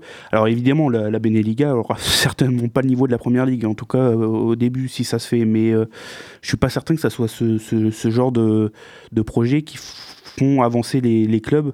Surtout des clubs par exemple comme l'Ajax ou, ou Anderlecht ou, ou, même Genk, ils ont pas, pour moi en tout cas, ils n'ont pas forcément besoin de ça pour, euh, pour s'améliorer. Je pense que, surtout, je pense à, à Genk, on en reparle, euh, ils sont en train de monter un, réseau, je trouve, de, de, recrutement qui devient de, de plus en plus intéressant. Euh, ils font émerger pas mal de joueurs. Et, justement, ça passe pour moi par là. Surtout que, bah, voilà, n'ont pas forcément le choix actuellement. Donc, euh, en fait, en fait, tout ce qu'il faut, c'est juste un club qui travaille bien. C'est-à-dire Ouais, que, comme tu dis, Genk, c'est c'est intéressant ce qu'ils font. Ils ont, ils ont recruté de, de très bons joueurs récemment. Je pense à Crépin Diata, Mm. je pense à Emmanuel Denis, etc. Euh, mais en fait, des exemples de clubs, entre guillemets, euh, moyens qui sont hissés dans des dans les très hautes sphères des compétitions européennes, euh, récemment, il y en a eu quelques-uns. Il y a eu l'Ajax, il y a eu Monaco il y a quelques Mm. années, qui à l'époque était un club qui travaillait bien, qui avait commencé par travailler moyennement bien euh, quand ils ont essayé de racheter un peu tout le monde, et qui après avait trouvé sa politique en ayant justement un réseau de scouting intéressant avec Luis Campos, etc., en allant chercher des jeunes à droite à gauche. Et surtout, tu as des clubs qui, euh, qui, ces dernières années, ont émergé parce qu'ils ont bien travaillé. Évidemment, il y a Red Bull, euh, que ce soit Leipzig ou, euh, ou Salzbourg, c'est des clubs qui ont très bien travaillé et qui aujourd'hui euh, commencent à vraiment marquer le football européen. Enfin, je veux dire, si vraiment le. je ne connais pas du tout le président du KRC Genk et, les autres présidents de, d'ailleurs de, de Jupiler League ou de d'Eredivisie, mais si vraiment ce sont des hommes d'affaires, c'est de ces enfin de ces clubs entreprises entre guillemets qu'ils doivent s'inspirer pour progresser. Personne ne croit à une, euh, à une certaine émulation euh, si, une, si une nouvelle compétition était créée de la part des clubs, des joueurs eux-mêmes, de, de, de se surpasser, en tout cas de, de gagner un, un nouveau titre, un, un nouveau championnat. Ça peut Bah, quand même avoir un côté excitant Oui, pour euh, à la fois les joueurs et également les, les, les suiveurs, les téléspectateurs, peut-être pas belges et hollandais. Alors évidemment, ce sont eux les principaux concernés et ceux qui souffriraient, entre guillemets, de, de, de cette réforme-là. Mais aux yeux de l'Europe, ça peut être une nouvelle compétition qui aurait plus d'intérêt que le championnat belge et le championnat euh, hollandais. Oui, ça c'est c'est assez évident, mais après, euh, Les Euh, retombées économiques, je veux dire, suivraient et permettraient au club peut-être d'investir, Ouais. à voir si, je si suis, ils je suis vraiment mais pas certain de suis- ça. Mais, mais je suis pas certain. Enfin, en tout cas, je pense que le le- l'écart qu'il y aurait entre ce qui gagnerait et ce qui gagne actuellement serait pas assez suffisant pour permettre à, à- ces clubs euh, de devenir des, des gros clubs européens. Donc, euh, je pense pas que ça soit, même si c'est euh, il y, a, y, y a comment dire il y y a de l'argent à, à- gagner on va dire entre guillemets à faire ça mais ça soit pour moi c'est pas suffisant pour pour faire progresser ce genre de club donc et, et- et les faire venir parmi le gratin européen donc euh, Et c'est surtout que je pense que ça va, ça va, enfin en fait, ça va mener à une solution euh, à court terme qui peut-être fera progresser certains clubs, mais ça va finalement, euh, au final, va encore y avoir des gros clubs dans cette Super League et des petits clubs dans Mm. cette Super League. C'est-à-dire que je pense qu'un club comme l'Ajax sera, en tout cas toujours dans les 3-4 premiers et un club comme, euh, comme la Grantoise par exemple serait peut-être toujours dans les 4 derniers. Euh, ce que je veux dire c'est que si ça c'est comme tu dis le premier déclic vers un foot européen 100% business, c'est-à-dire que si ça se passe pour la, pour la Benelux, ça se passera aussi pour la Super League Mm. si jamais elle, elle vient à être, euh, à, à être mise en place. C'est-à-dire qu'au final, un, si un jour on voit un Dortmund-Naples, peut-être qu'on sera blasé de le voir et de se dire Oh Mhm. non, on, va pas avoir un City Real. Tu vois ce que je veux dire? C'est quelque chose qu'il faut aussi prendre en compte et, et, et au final, il y aura toujours, en fait, il y aura toujours des grands clubs et des plus petits clubs. La seule peut-être bonne solution qui, qui pourrait exister, ça serait de faire une sorte de deuxième division avec les autres clubs justement des Pays-Bas et de Belgique, et en gros faire une sorte de, de méga championnat entre guillemets des deux pays. Alors, Dans ce, ces ce qu'ils pensaient à faire, c'était garder les championnats par contre nationaux, Ah oui, à faire deux Ah oui, poules donc- avec, Oui. euh, je pense, le premier peut-être montré et les deux derniers du coup descendraient. Enfin voilà. ce qui voudrait dire que les deux derniers ne pourraient pas être du même pays? Les, les deux qui descendraient. Euh, oui, bah oui, c'est ce qui se passe euh, chez les dans les championnats Ouais. amateurs en France. hein. La Ouais. N2, la N3, ça fait toujours une sorte de. Est-ce que, euh, euh. est-ce que vous, Lucie et Juliette, euh, vous pourriez envisager euh, que tous les championnats, que ce soit la Beneligue, mais également les championnats inférieurs, soit mixé entre, entre Belges et Hollandais pour, pour créer un championnat, on va dire, plus, plus homogène? Moi, j'ai du mal à y croire. En, tout cas, je pense que c'est très regrettable si on, on, on était amené à faire ça, parce qu'en fait, pour moi, ça ouvre la porte à, ah bah, comme tu disais, un foot 100% business. Donc, euh, je pense qu'il faut, faut pas accepter ce genre de choses par peur que ça continue et, et qu'on finisse à avoir des euh, Dortmund-Naples euh, sans aucun véritable enjeu. Enfin, voilà. Moi, je suis du même avis, c'est pareil. Ça, en fait, ce serait juste valoriser encore plus euh, les, grosses équipes et, euh, euh, discriminer entre guillemets les plus petits clubs qui n'auraient quasiment plus de visibilité finalement. même si c'est pas les championnats les plus regardés, mais enfin quand même de, fait, le fait de se dire qu'ils sont mis de côté, enfin qu'ils sont mis à part, ce serait regrettable quand même pour, pour le foot, je trouve. Et au final, je trouve que ces championnats, ils vivent bien comme ils sont, même si c'est vrai qu'on n'a pas tendance à aller, à, aller regarder leurs rencontres. Enfin, après, ça dépend, mais au final, je pense qu'ils sont pas malheureux de leur situation non plus. Très bien, bon. Le, nous avons bien compris que personne ici ne dépensera un, abonnement dans une énième chaîne sportive pour suivre euh, donc la fabuleuse Beneligue. Merci tout de même d'en avoir parlé. C'est important puisque c'est euh, deux championnats dont on parle assez peu et qui bon, essaye de, chercher des, solutions pour gagner en visibilité. Visiblement, celle-ci ne vous a pas convaincu. Avant de parler mercato, dans la troisième partie du Café Crème Sport, on va passer à notre deuxième pause musicale. Et on va écouter un grand classique du rap US, c'est euh, Rapper's Delight, le classique de The Sugar Hill Gang. C'est tout de suite sur Radio Pulsar.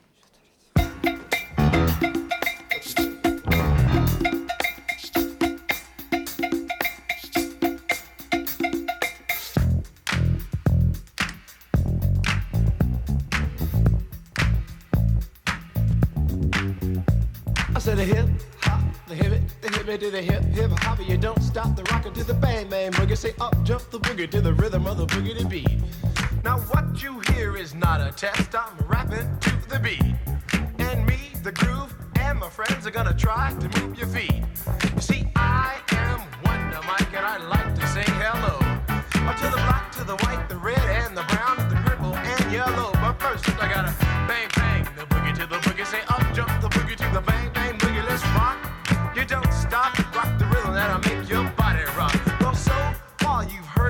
Voice, but I brought two friends along. And next on the mic is my man Hank. Come on, Hank, sing that song. Check it out, I'm the C-A-S-N, the O-V-A, and the rest is F-L-Y. You see, I go by the code of the doctor of the mix, and these reasons I'll tell you why. You see, I'm six foot one, and I'm tons of fun, and I dress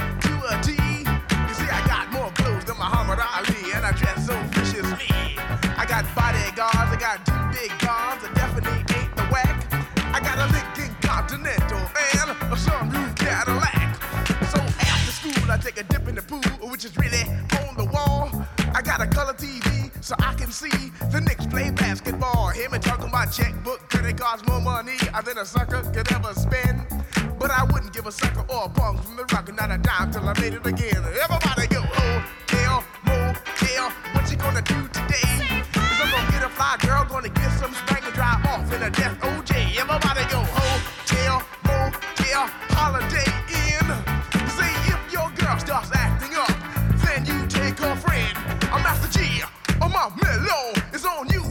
you gonna do? Well, it's on and on and on and on and on. The beat don't stop until the break of dawn. I said a M A S, a T E R, a G with a double E. I said I go by the unforgettable name of the man they call a Master G. Well, my name is known all over the world by all the foxy ladies and the pretty girls. I'm going down in history as the baddest rapper that ever could be. Now I'm feeling the highs and you're feeling the lows. The beat starts getting into your toes. You start popping your fingers and stomping your feet and moving your body while you're sitting and you're sitting. Then damn, they start doing the freak. I said bam, alright out of your seat. Then you throw your hands high in the air. You rock it to the rhythm, shake it there air. You rock it to the beat without a care. Cruise the show, I shot MCs for the affair. Now I'm not as tall as the rest of the gang, but I rap to the beat just the same. I got a little face and a pair of rhyme eyes. All I'm here to do, ladies, is hypnotize. I sing it on and on and on and on and on. Don't stop until the break of dawn. I sing it on and, and on and on and on and on pop, give it, give it, pop, the pop, pop. You don't dare stop or come alive, y'all. Give me what you got. I guess by now you can take a hunch and find that I am the baby of the bunch, but that's okay. I still keep in stride, cause all I'm here to do is just a wiggle your behind. Sing it on and, and on and on and on. The beat don't stop until the break of dawn. I sing it on and, and on and on and on and on. Rock, rock, yo. Uh, do it on the floor. I'm gonna freak you here, I'm gonna freak you there. I'm gonna move you out of this atmosphere, cause I'm one of a kind and I'll shock your mind. I put the I said a one, two, three, four. Come on, girls, uh, get it on the floor. Uh, come alive, yo. Uh, give me what you got, cause I'm guaranteed to make you rock. I said one, two, three, four. Tell me one, to Mike, what are you waiting for? To the hip hop, the hippie to the hippie, the hip hip, the hopper, you don't stop.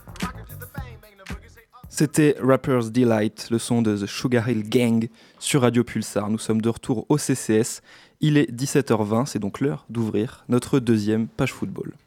Oh Zidane But But de Zinedine Zidane Une inspiration extraordinaire Le dernier opus de notre tour d'Europe du Mercato, avant peut-être, euh, je tease un petit peu, un live lors du dernier jour, des dernières heures du Mercato hivernal.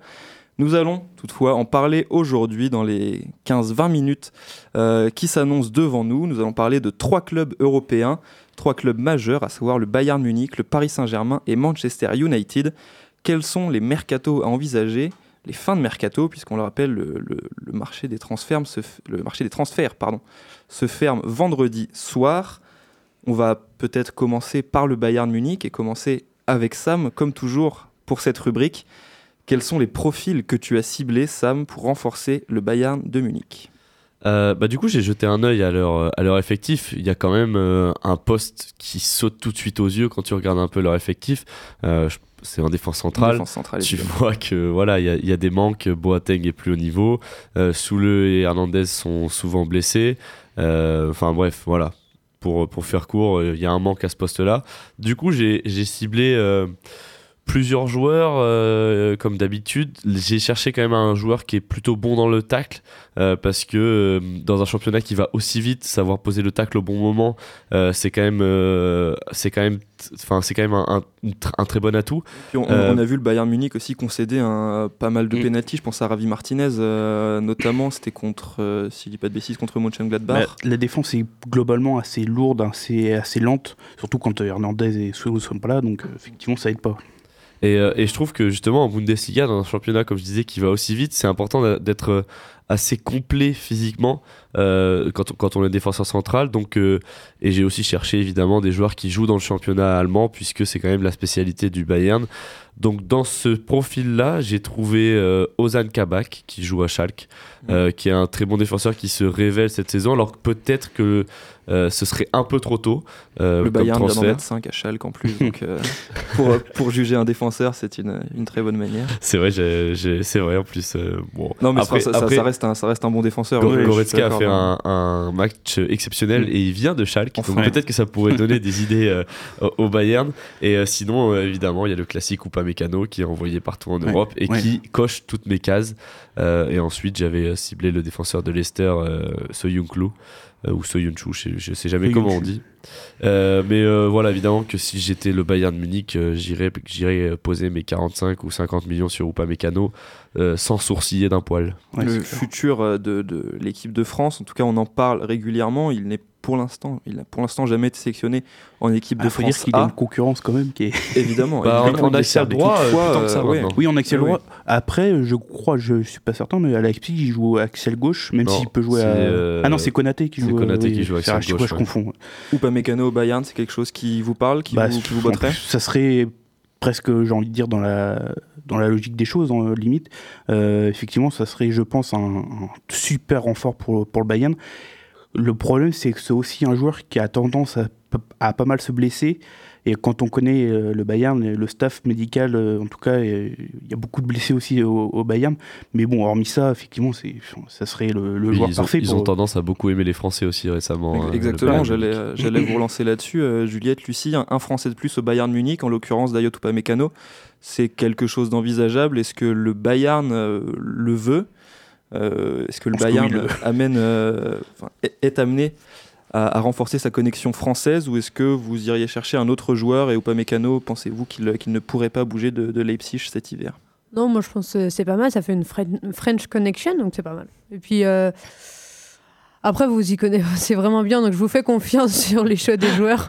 Mais euh, bon, donc j'aurais tendance à dire que oui, ça serait une bonne arrivée. Ouais, je suis d'accord, bonne arrivée, puis surtout euh, beau parcours en Ligue des Champions, donc euh, Mm. C'est- bien. Sinon, il y a aussi, euh, moi je pensais aussi à Nico Elvedi. Bon, c'est pas un joueur hyper rapide, hyper euh, euh, vif, mais euh, ça, ça peut être aussi une bonne pioche, je pense, pour, pour un, un club, euh, notamment le Bayern, je pense. Je, je sais pas s'il a le potentiel pour, Ah, je- pour devenir titulaire au Bayern. Après, après, je pense que dans l'absolu, euh, une fois que tout le monde serait euh, apte, je pense que Zoule et Hernandez partent comme des titulaires, euh, euh, je pense, indiscutables. Après- Si tu mets ou pas Mécano dans les, dans Oui, les oui, pattes non, de mais- Sule, quand oui, même, oui, euh, il non. va- Ah, oui, ouais, après, en tout cas, c'est des profils en tout différents. cas, oui, ouais, déjà, et en tout cas, ça, ça, ça, ça- il y a match, quoi. Ouais. Mais, Soule, euh, Soule a aussi une place en sélection euh, qui est très importante. Je ne sais pas s'il pourrait euh, ne pas faire les frais, on va dire, d'une arrivée d'Upamecano.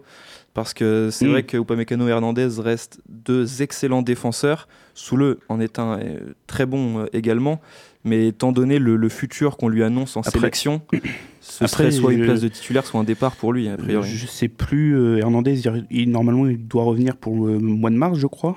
Ouais, quelque chose comme ça. Faut Et, espérer, et. Soule, je, je sais pas, par contre, du coup. euh, Il est blessé de longue date, Soule, déjà. euh, normalement, il devrait revenir euh, avant, avant l'été. Ouais, ouais, ouais. Euh, il doit avoir Ah oui, aussi. euh, retour espéré 30 avril 2020 pour Zoule. Donc euh, Ouais. pour l'Euro, ça va être euh, ça va être juste. hein. Ça va être compliqué. Euh, vous avez peut-être d'autres euh, d'autres profils, Euh. d'autres euh, d'autres pistes?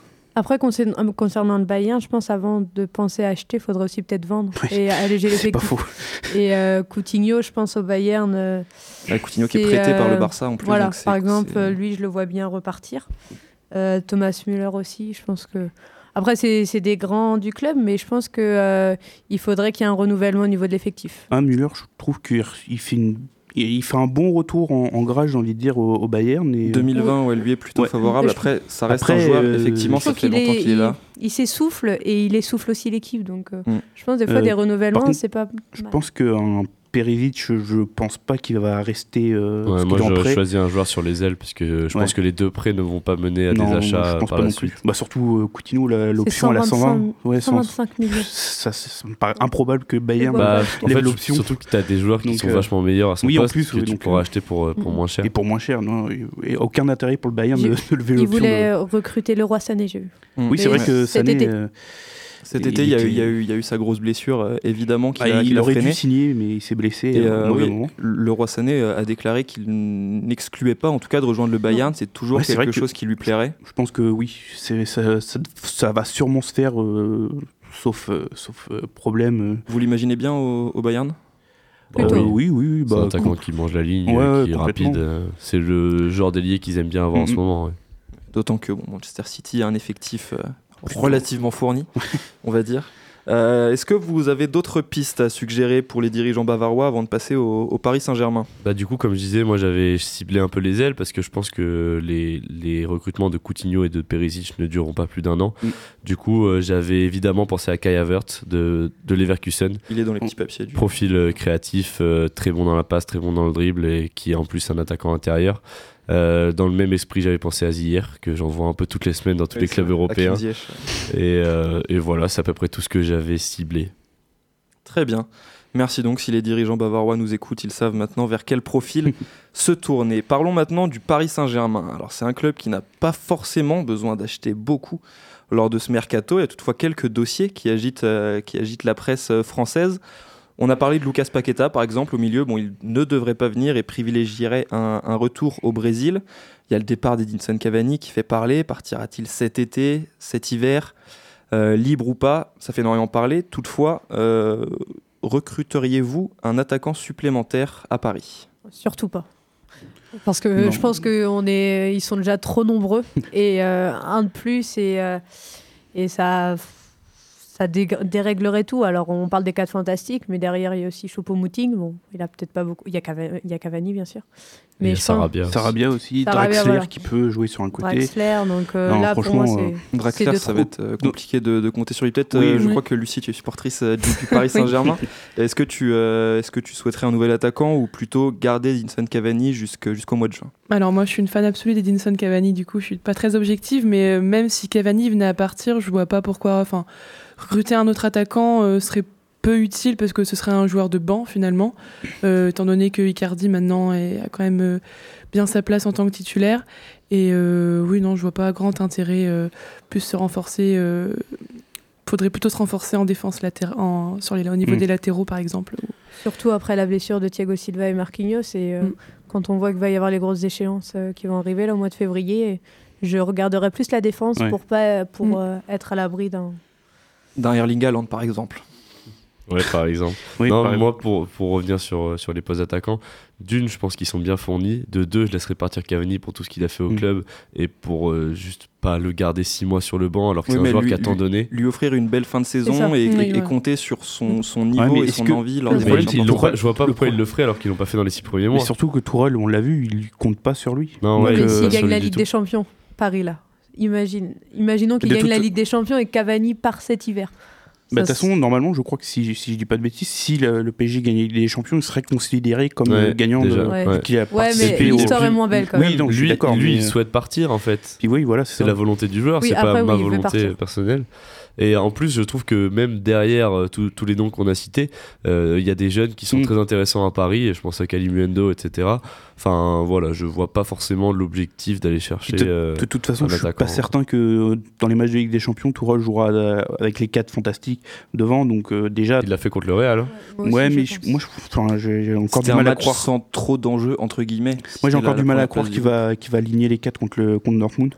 Euh, surtout quand on voit que du coup en défense ça commence à être euh, compliqué. euh, Enfin, je sais pas, on verra, mais euh, je suis pas, je suis pas certain qu'il aligne les quatre euh, contre Dortmund. Juliette, tu nous parlais de la ligne défensive à renforcer. Est-ce que rapidement vous avez quelques noms à suggérer pour renforcer cette, euh, cette ligne défensive Moi, je pense, parisienne? moi, je, moi, je pense qu'il faudrait un latéral droit déjà, parce que mes Meunier, on l'a vu, c'est pas, un- Ouais, pas, une référence, je trouve, à son contre poste, Lille euh, hier, il était en difficulté. Et puis derrière, bon, t'as Carrère et, euh, et euh, Dagba euh, qui, qui, qui peuvent jouer à ce poste-là, mais c'est pas des références non plus. C'est pas, euh, voilà, c'est pas des joueurs qui peuvent te faire euh, euh, step up en Ligue des Champions.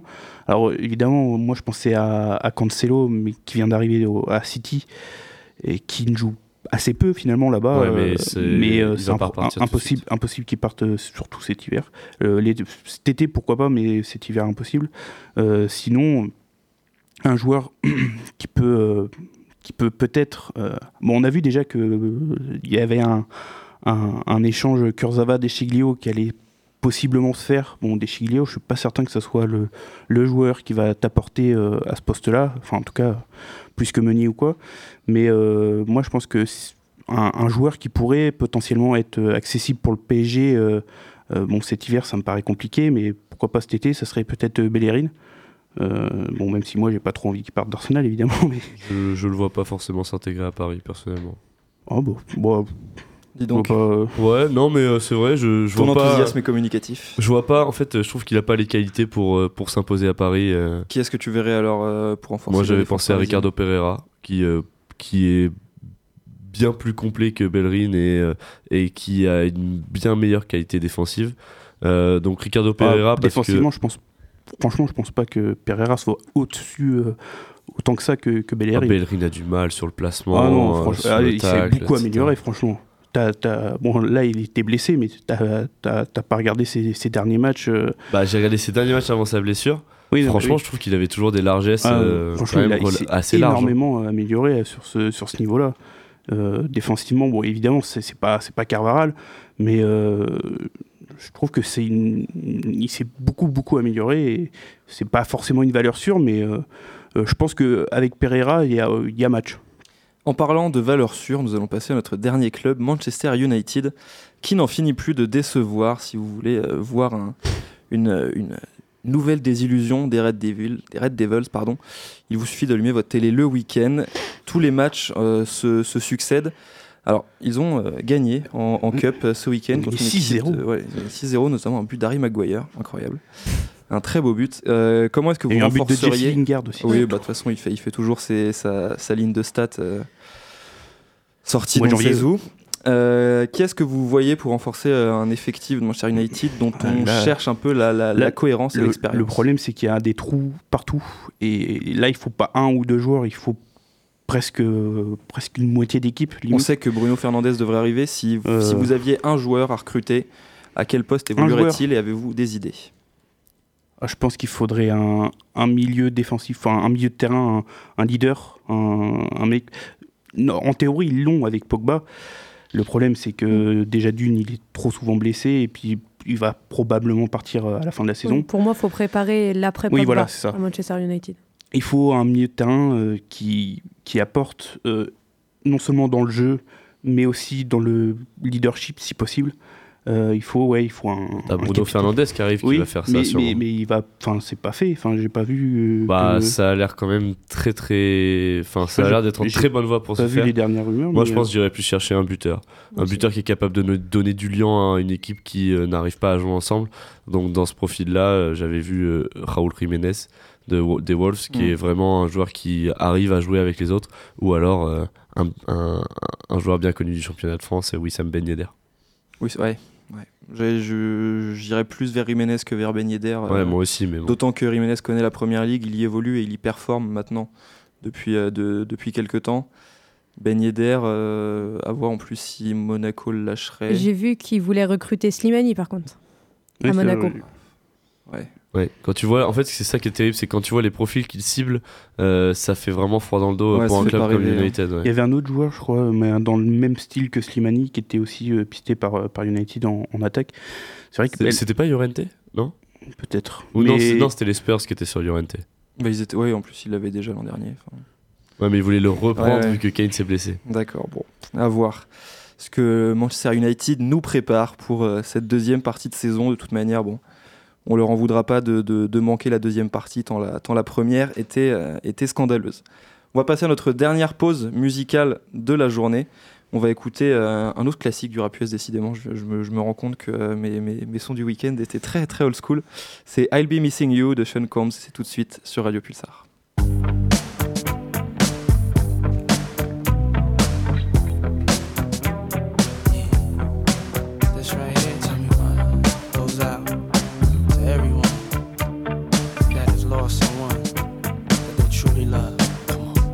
Seems like yesterday we used to rock the show. I laced the track, you locked the flow. So far from hanging on the block for dough. Notorious, they got to know that life ain't always what it seemed to be. Words can't express what you mean to me. Even though you're gone, we still a team. Your family, I'll fulfill your dreams. In the future, can't wait to see if you open up the gates for me. Reminisce sometime. The night they took my friend. Try to black it out, but it plays again. When it's real, feeling's hard to conceal. Can't imagine all the pain I feel. Give anything to hear half your breath. I know you're still living your life after death.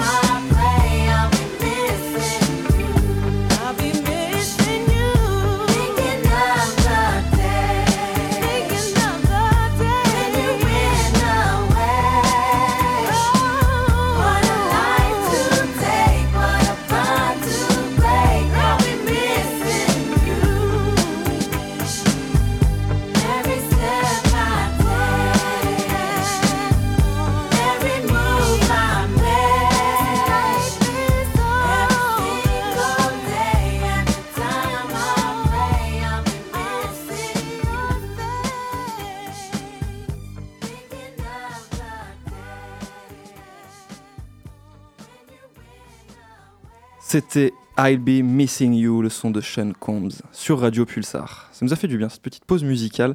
On va tout de suite passer à la dernière partie de notre émission et c'est une page handball.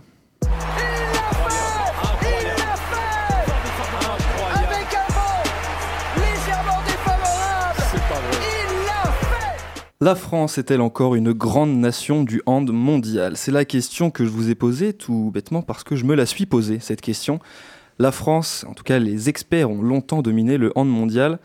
Toutefois, à l'Euro 2020, ils n'ont pas été très brillants. L'Espagne a été sacrée une deuxième fois consécutive après sa victoire 22 à 20 contre la Croatie.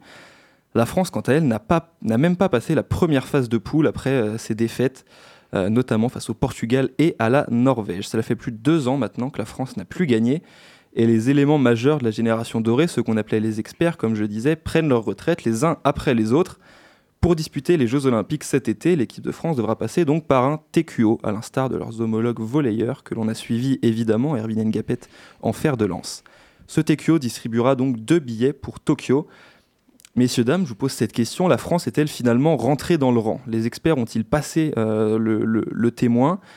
Et devons-nous désormais nous considérer comme outsiders des compétitions internationales? Euh, moi, alors non. Enfin, pour moi, la France reste toujours euh, une grande nation du, handball, pardon, si ce n'est la plus grande. Il n'y a qu'à regarder le, palmarès tout simplement euh, des équipes masculines comme féminines. Donc les hommes ont gagné deux fois la médaille d'or au JO, sept fois champion du monde, trois fois champion d'Europe. Pour les femmes, deux fois championne du monde, une fois championne d'Europe. On a en équipe de France beaucoup de joueurs considérés comme les meilleurs joueurs du monde, que ce soit pour les hommes, pour les femmes. Euh, du côté des, hum, des championnats, la Lidl Star League, c'est pareil avec des équipes comme le PSG, Montpellier. Euh, c'est des équipes qui disputent la Ligue des Champions. Euh, pareil chez les femmes, il y a Metz qui est très bien classée au niveau européen, qui finalise quasiment tous les ans. Qui disputera, si je ne m'abuse, ce week-end un quart de finale Ligue des Champions contre Bucarest. Oui, voilà, c'est ça. Et euh, voilà, après, les résultats sur cet euro sont décevants pour les hommes et pour le mondial aussi, l'année dernière, pour les femmes aussi, c'était très décevant. Après, euh, voilà, il y a peut-être un petit coup de mou, euh, un sorte de passation de pouvoir entre les plus anciens et les plus jeunes euh, qui, qui s'est un peu mal passé, chez les hommes surtout, puis le, le changement d'entraîneur aussi avec Didier Dinard. euh, Enfin, J'avais euh, lu des articles qui, qui disaient qu'il y avait des petits conflits entre... euh, voilà le- l'entraîneur Didier Dinard et, et les joueurs. Donc euh, peut-être que voilà euh, le fait que son licenciement d'ailleurs qui a eu lieu aujourd'hui, je crois, euh, Hier. va, va relancer le hier, va relancer le, le- la dynamique et euh, non, moi je, je crois euh, que la France est la plus grande nation du handball et j'espère qu'elle le restera. Vous partagez euh, l'avis de Lucie, ce n'était, on va dire, qu'un accident, deux ans de moins bien. Euh, au final, une, une- une parenthèse euh, dans la, dans, dans la belle histoire du hand français? Oui, pour moi, elle est devenue une grande nation hein, avec le temps et on devient une grande nation avec euh, plusieurs titres remportés. C'est pas quelque chose qui se fait euh, du jour au lendemain, donc on peut pas considérer, malgré une compétition ratée, que- qu'elle n'est plus une grande nation du hand. Elle le reste. Après, va falloir euh, pas répéter ce genre de tournoi longtemps. Si elle veut le, si elle veut le rester, il va vite falloir qu'elle se remette à remporter, à gagner, et que ce soit du côté des des hommes euh, que du côté euh, des femmes. Est-ce que c'est un problème de génération, on va dire, une fois que les experts euh, ont énormément gagné, qu'ils étaient sur le déclin on a vu une relève brillante qui les a bien accompagnés dans un premier temps. Maintenant que ce sont eux qui ont les commandes, l'équipe de France patine et n'arrive même plus à sortir des poules. Par exemple, je veux dire, une, ce n'est pas comme une élimination en quart ou en demi-finale. C'est quand même ne, ne- ne- pas sortir des poules, c'est assez fort après trois défaites. Ouais, mais je pense que c'est pas de la faute de leur effectif. Parce que je pense que l'effectif, euh, euh, en équipe de France, tout le monde euh, rêverait d'avoir un effectif comme ça. Donc je pense que c'est vraiment pas un problème d'effectif. Après, c'est vrai qu'il va y avoir donc, les experts. Il y a déjà beaucoup d'experts qui ont pris leur retraite, et, leur retraite mais, mais c'est quand même pas un problème d'effectif. Je pense c'est un problème euh, d'esprit. Et euh, je pense que malheureusement, le travail euh, qu'a fait Didier euh, Dinard, il n'était pas suffisant. Et. euh, et j'espère qu'avec euh, Guillaume Gilles, maintenant, ça va y avoir un nouvel état d'esprit qui fera que on remportera de nouveau des titres. Le départ de Didier Dinard était inévitable selon vous? Un problème de, de micro euh, chez euh, mon cher Sam. Il y avait, il y avait des problèmes apparemment avec, euh, avec des joueurs de l'effectif, donc évidemment que le départ était, euh, était, était attendu, était presque voulu en tout cas par les joueurs, j'imagine. Euh, moi, je pense personnellement que c'est juste un moment de creux et que euh, ce moment de creux doit se terminer au TQO. C'est-à-dire que Mm. euh, si, en fait, c'est un peu le moment de vérité, j'ai l'impression, le TQO. C'est-à-dire que si on ne se qualifie pas pour, euh, pour les Jeux Olympiques, à ce moment-là, on pourra dire que oui, il y a un véritable vide générationnel et quelque chose qui ne se fait plus dans cette équipe de France. Et, euh, et Après, j'ai- j'espère ne. Le, je ne sais pas comment ça se passe les TQO en handball, je sais pas si c'est comme au volet. Alors ce sera. Euh, Des poules de 4 apparemment. Et donc il y a que le vainqueur qui est. euh, Il y a- il y a- Les deux premiers. Il y a deux billets. euh, Ah oui, ouais. ok, d'accord. La France se retrouverait, si je dis pas de bêtises, avec la Croatie, le Portugal et la Tunisie C'est ça. dans, dans Ouais, son groupe. Ils C'est ont un groupe plutôt jouable, oui, même très jouable, je pense. Après, on a vu que le Portugal euh, avait battu la France euh, euh, à l'Euro. Euh, Mais... TQO d'ailleurs qui se jouera à Bercy, si, si je dis pas de bêtises, c'est une chance pour les Bleus de Oui. jouer à, à- Ah oui, à domicile. je pense. Ouais, évidemment. oui, sur ce Parce genre de, de compétition. c'est- une équipe qui est populaire en France. Oui, oui. Et Quoi puis, quoi- quoi qu'on en ils ont, ils ont de l'expérience, donc ça peut en plus euh, vraiment leur donner un, un supplément d'âme, je pense. Et, euh, et voilà, vu que le, groupe est plutôt jouable pour eux, j'espère que ça va passer.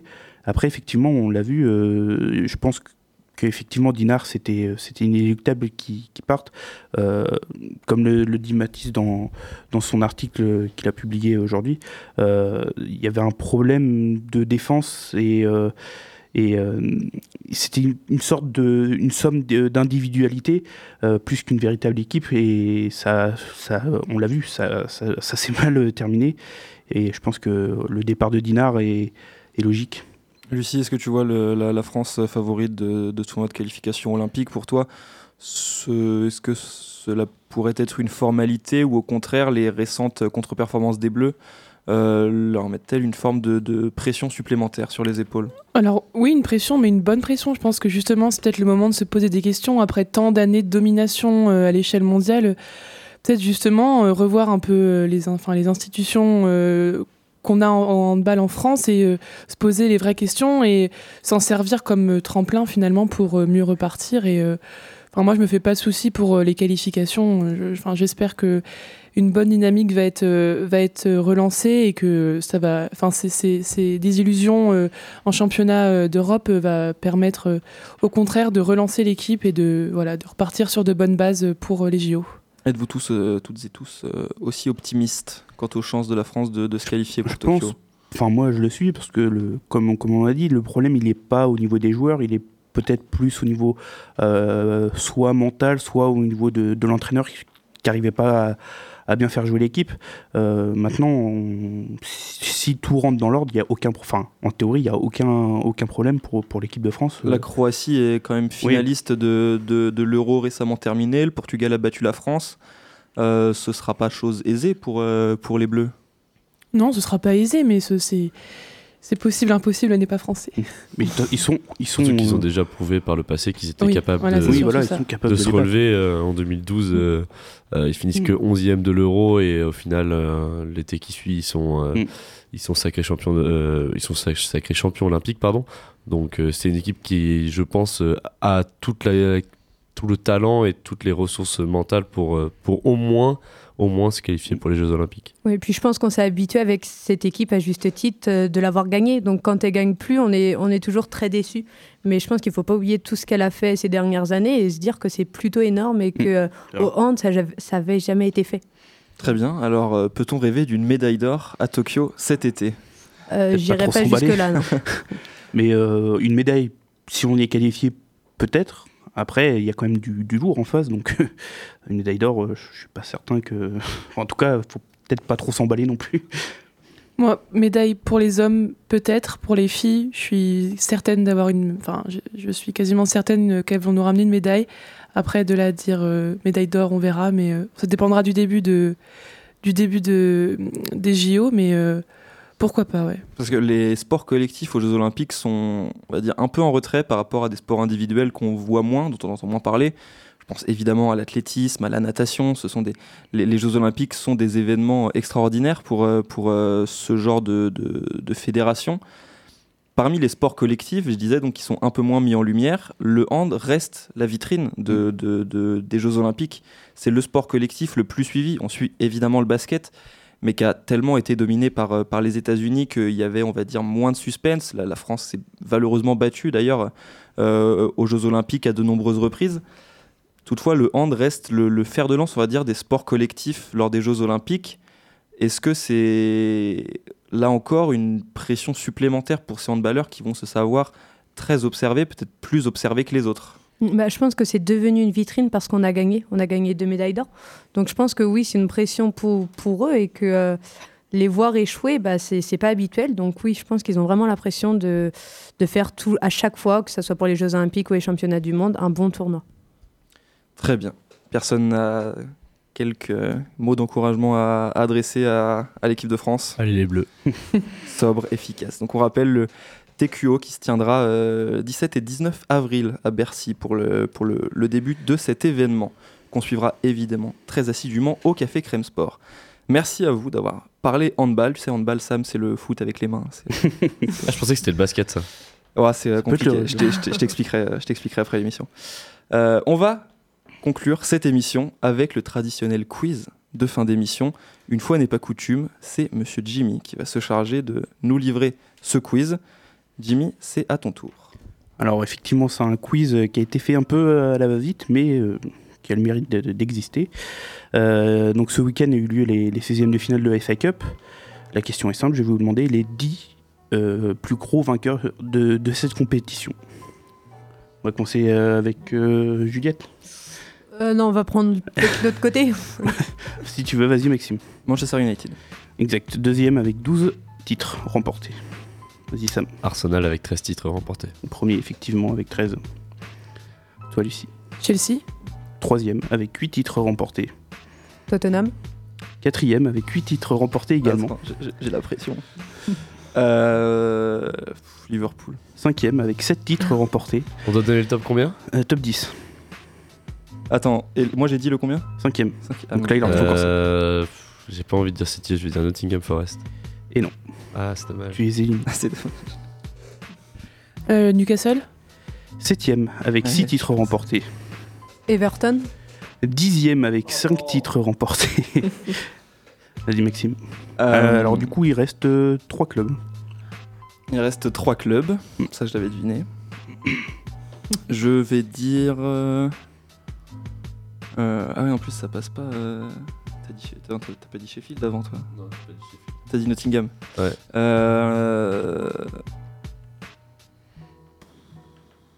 Je prendre mon temps un petit peu, hein. ça, dé- Vas-y, ça- vas-y. ça dérange personne. Euh, je vais dire. euh, je vais dire. Je vais dire qui c'est que. ah, vraiment, je sais pas du tout. Bah, je vais dire euh, Sheffield. Et non. Bah, non, forcément, non. Les UC J'en ai aucune idée.